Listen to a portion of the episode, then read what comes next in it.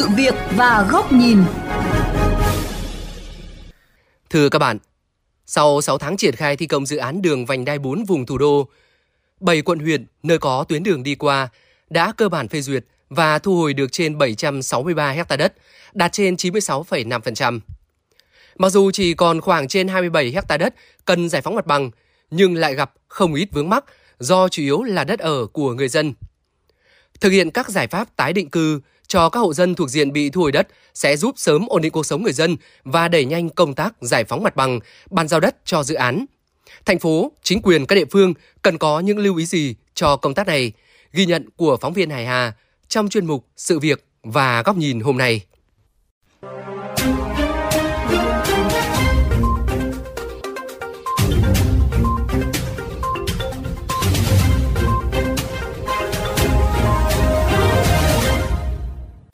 Thưa quý vị và các bạn, trong 7 địa phương có đường vành đai 4 đi qua, huyện Mê Linh là địa phương có diện tích đất ở cần phải giải phóng mặt bằng cao nhất với gần 7 hecta đất.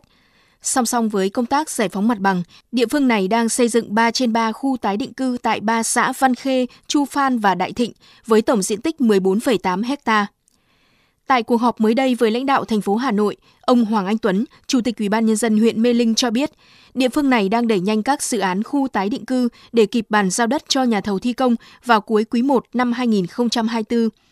Tuy nhiên, theo ông Tuấn, quá trình thực hiện cũng gặp không ít vướng mắc. Trên địa bàn huyện Mê Linh thì cũng có những hộ dân họ có diện tích đất rất lớn, có khi là 1.000 đến 2.000 mét vuông, nhưng mà đất ở thì chỉ khoảng độ 200, còn lại là 1.800 là đất vườn cái này thì nó cũng băn khoăn trong cái tâm tư nguyện vọng khi mà được nhận đến cái chỗ mới. Hai là có những hộ gia đình nào họ có nhà thờ thì họ muốn là nguyện vọng nào họ cũng được bốc thăm để mà liền các cái ôm. Họ có điều kiện để họ làm nhà thờ. Huyện Đan Phượng đã giải phóng mặt bằng được 70,3 trên 70,47 hecta đất nông nghiệp và hiện đang thực hiện giải phóng mặt bằng 1,93 hecta đất ở.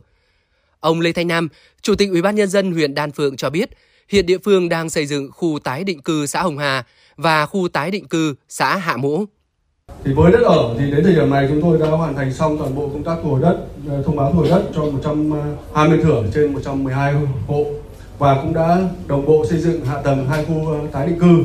Với hai khu tái định cư thì chúng tôi sẽ phấn đấu trong vòng 20 ngày nữa sẽ xong toàn bộ hạ tầng và đương xây dựng cái giá đường đến đầu đi và tổ chức bốc thăm. Ông Nam cho biết thêm, theo kế hoạch, địa phương dự kiến đến ngày 30 tháng 4 năm 2024 bàn giao mặt bằng cho toàn bộ đất tái định cư. Tuy nhiên, trong các giải pháp của địa phương xây dựng có liên quan đến rất nhiều hạng mục chung của đơn vị thi công, nên địa phương sẽ đẩy nhanh tiến độ xây dựng hành lang và có phương án bàn giao sớm nhất cho nhà thầu. Tại buổi làm việc với các địa phương, ông Nguyễn Trọng Đông, Phó Chủ tịch Ủy ban nhân dân thành phố Hà Nội nhấn mạnh, khâu tái định cư nếu thực hiện tốt sẽ giúp người dân sớm ổn định cuộc sống, Do vậy, các địa phương cần có những giải pháp để sớm bàn giao đất tái định cư cho các hộ dân và thực hiện đồng thời việc giao đất, cấp sổ đỏ và cấp giấy phép xây dựng cho người dân cùng một lúc. Đối với những vướng mắc mà một số địa phương đã nêu, ông Đồng cho biết. Các cái hộ mà có một thửa đất và nhiều hộ đang sử dụng thì thành phố có chính sách rồi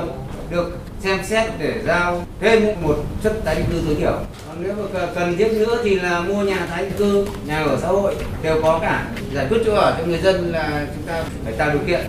thì chỗ sở tài nguyên môi trường tập hợp lại các ờ, quận huyện kiến nghị và sớm trình ủy ban trước mùng 10 tháng 1.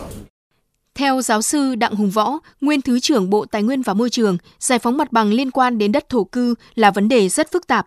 Thực tế cho thấy, thời gian qua đã xảy ra những trường hợp giải phóng mặt bằng treo do những sơ suất trong những văn bản, quy định của cơ quan quản lý nhà nước hay sự không thỏa mãn giữa nhu cầu của người dân với những chính sách giải phóng mặt bằng, ảnh hưởng đến việc giao đất cho các dự án. Do vậy, giáo sư Đặng Hùng Võ cho rằng thực hiện cái chính sách bồi thường hỗ trợ tái định cư thật đúng đắn, thật thỏa đáng với lại cái thất thiệt của người dân. Cách tốt nhất là chúng ta phải nghiên cứu những cái thiệt hại của người dân khi bị thu hồi đất tại nơi ở thì nó có thể là cái gì và chúng ta cố gắng bỏ tiền cao nhất để làm tốt việc này. Bà Bùi Thị An, nguyên đại biểu Quốc hội cho rằng, năm 2023, Hà Nội đã có những giải pháp để đẩy nhanh tiến độ giải phóng mặt bằng của dự án. Tuy nhiên, đất ở Hà Nội có những điểm đặc thù. Do vậy, bà An đề xuất. đối với Hà Nội thì nó có cái đặc thù tức là cái chuyện đất Hà Nội nó hơi khác những nơi khác cho nên là nếu như áp giá theo đúng cái quy chuẩn của trung ương ấy thì phải nó cũng rất khó. Cho nên là tôi đề nghị là Hà Nội nên nghiên cứu cái đặc thù và đặc biệt là sẽ được đưa vào cái luật thủ đô trong cái chuyện giải phóng mặt bằng ở những nơi ở những vùng mà những cần thiết phải có những cơ chế riêng. Nên nghiên cứu và có những kiến nghị thế nào đấy cho nó phù hợp với đặc thù của thủ đô. Thủ đô có những cái phải được vượt trội có những cái phải được xé rào có những cái phải được ưu tiên theo thông tin từ Ban Quản lý Dự án Giao thông thành phố Hà Nội, 7 địa phương nơi có tuyến đường đi qua đang thi công xây dựng 12 trên 13 khu tái định cư. Hiện huyện Thường Tín đã cơ bản hoàn thành 4 trên 4 khu tái định cư và đã tổ chức bốc thăm cho 137 hộ dân đủ điều kiện bố trí tái định cư. Còn huyện Hoài Đức hiện đang xây dựng hai khu tái định cư Đức Thượng và Đông La. Huyện Thanh Hoài xây dựng được 1 trên 2 khu tái định cư, hiện đang xây dựng khu tái định cư tại xã Tam Hưng. Dự kiến đến hết tháng 1 năm 2024, hoàn thành xong hạ tầng sẽ bàn giao đất cho quận Hà Đông, phục vụ tái định cư cho các hộ dân.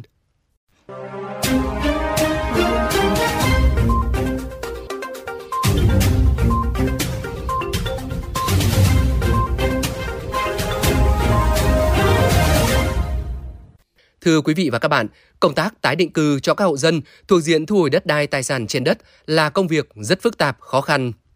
Những chính sách tái định cư vừa phải đảm bảo đúng pháp luật, nhưng vẫn phải đảm bảo hài hòa lợi ích giữa nhà nước và người dân, không để người dân rơi vào cảnh mất việc làm, mất thu nhập.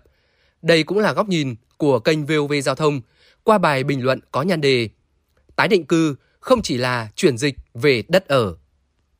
Thưa quý vị và các bạn, Kết thúc năm 2023, Ban Quản lý Dự án đường vành đai 4 vùng thủ đô đã tiếp nhận 714,15 hecta đất. Tuy nhiên, đây đa phần là diện tích đất thuộc phạm vi đất nông nghiệp, còn lại 27,35 hecta thuộc phạm vi đất ở. Đây được cho là khâu phức tạp và khó khăn nhất trong các dự án nói chung và dự án đường vành đai 4 nói riêng.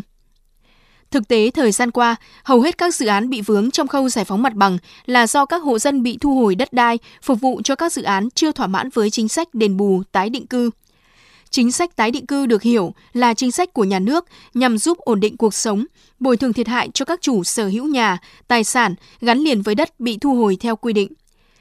Dự án đường vành đai 4 là dự án trọng điểm của vùng thủ đô, bất kể sự chậm trễ trong khâu giải phóng mặt bằng, tái định cư cho các hộ dân nơi dự án đi qua đều ảnh hưởng đến tiến độ chung của toàn dự án.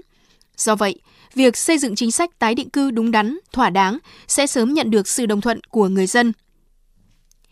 Trước hết, cơ quan quản lý về đất đai tại các địa phương cần nghiên cứu, xác định rõ những thiệt hại của các hộ dân bị thu hồi tài sản, đất đai. Việc xác định chính xác là yếu tố cơ bản để có những chính sách đền bù thỏa đáng. Đất đô thị, nông thôn của Hà Nội có những điểm đặc thù khác với các địa phương khác như giá đất cao. Bởi vậy, việc xác định giá đầu đi đầu đến cần phải đảm bảo có sự cân đối phù hợp thành phố cũng nên xem xét, nghiên cứu có những cơ chế riêng cho các đối tượng thuộc dự án đường vành đai 4, thuộc diện thu hồi đất đai, tài sản.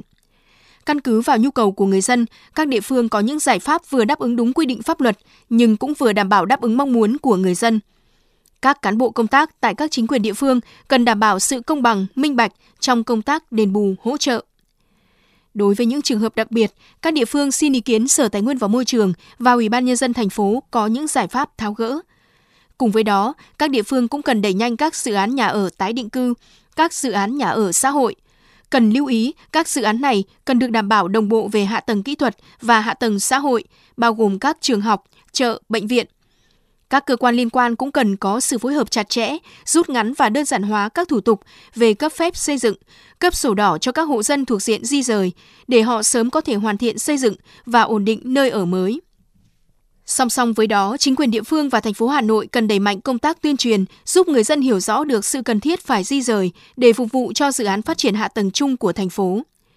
Việc chuyển dịch đất phục vụ cho các dự án của nhà nước là điều cần làm. Tuy nhiên, cùng với việc thu hồi các diện tích đất nông nghiệp, đất ở, người dân sẽ mất thời gian loay hoay tìm kiếm việc làm.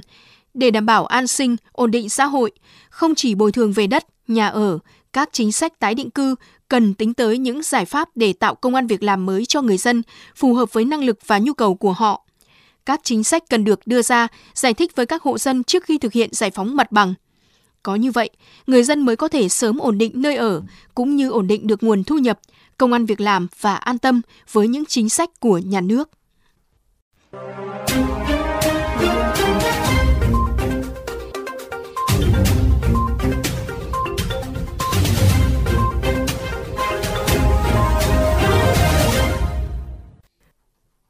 Đến đây, chuyên mục sự việc và góc nhìn với chủ đề cách nào đẩy nhanh tái định cư cho người dân dự án đường vành đai 4 cũng xin được khép lại. Quý thính giả có thể xem lại nội dung này trên trang vovgiao thông.vn, nghe qua ứng dụng Spotify, Apple Podcast trên hệ điều hành iOS hoặc Google Podcast trên hệ điều hành Android. Cảm ơn quý vị và các bạn đã chú ý lắng nghe.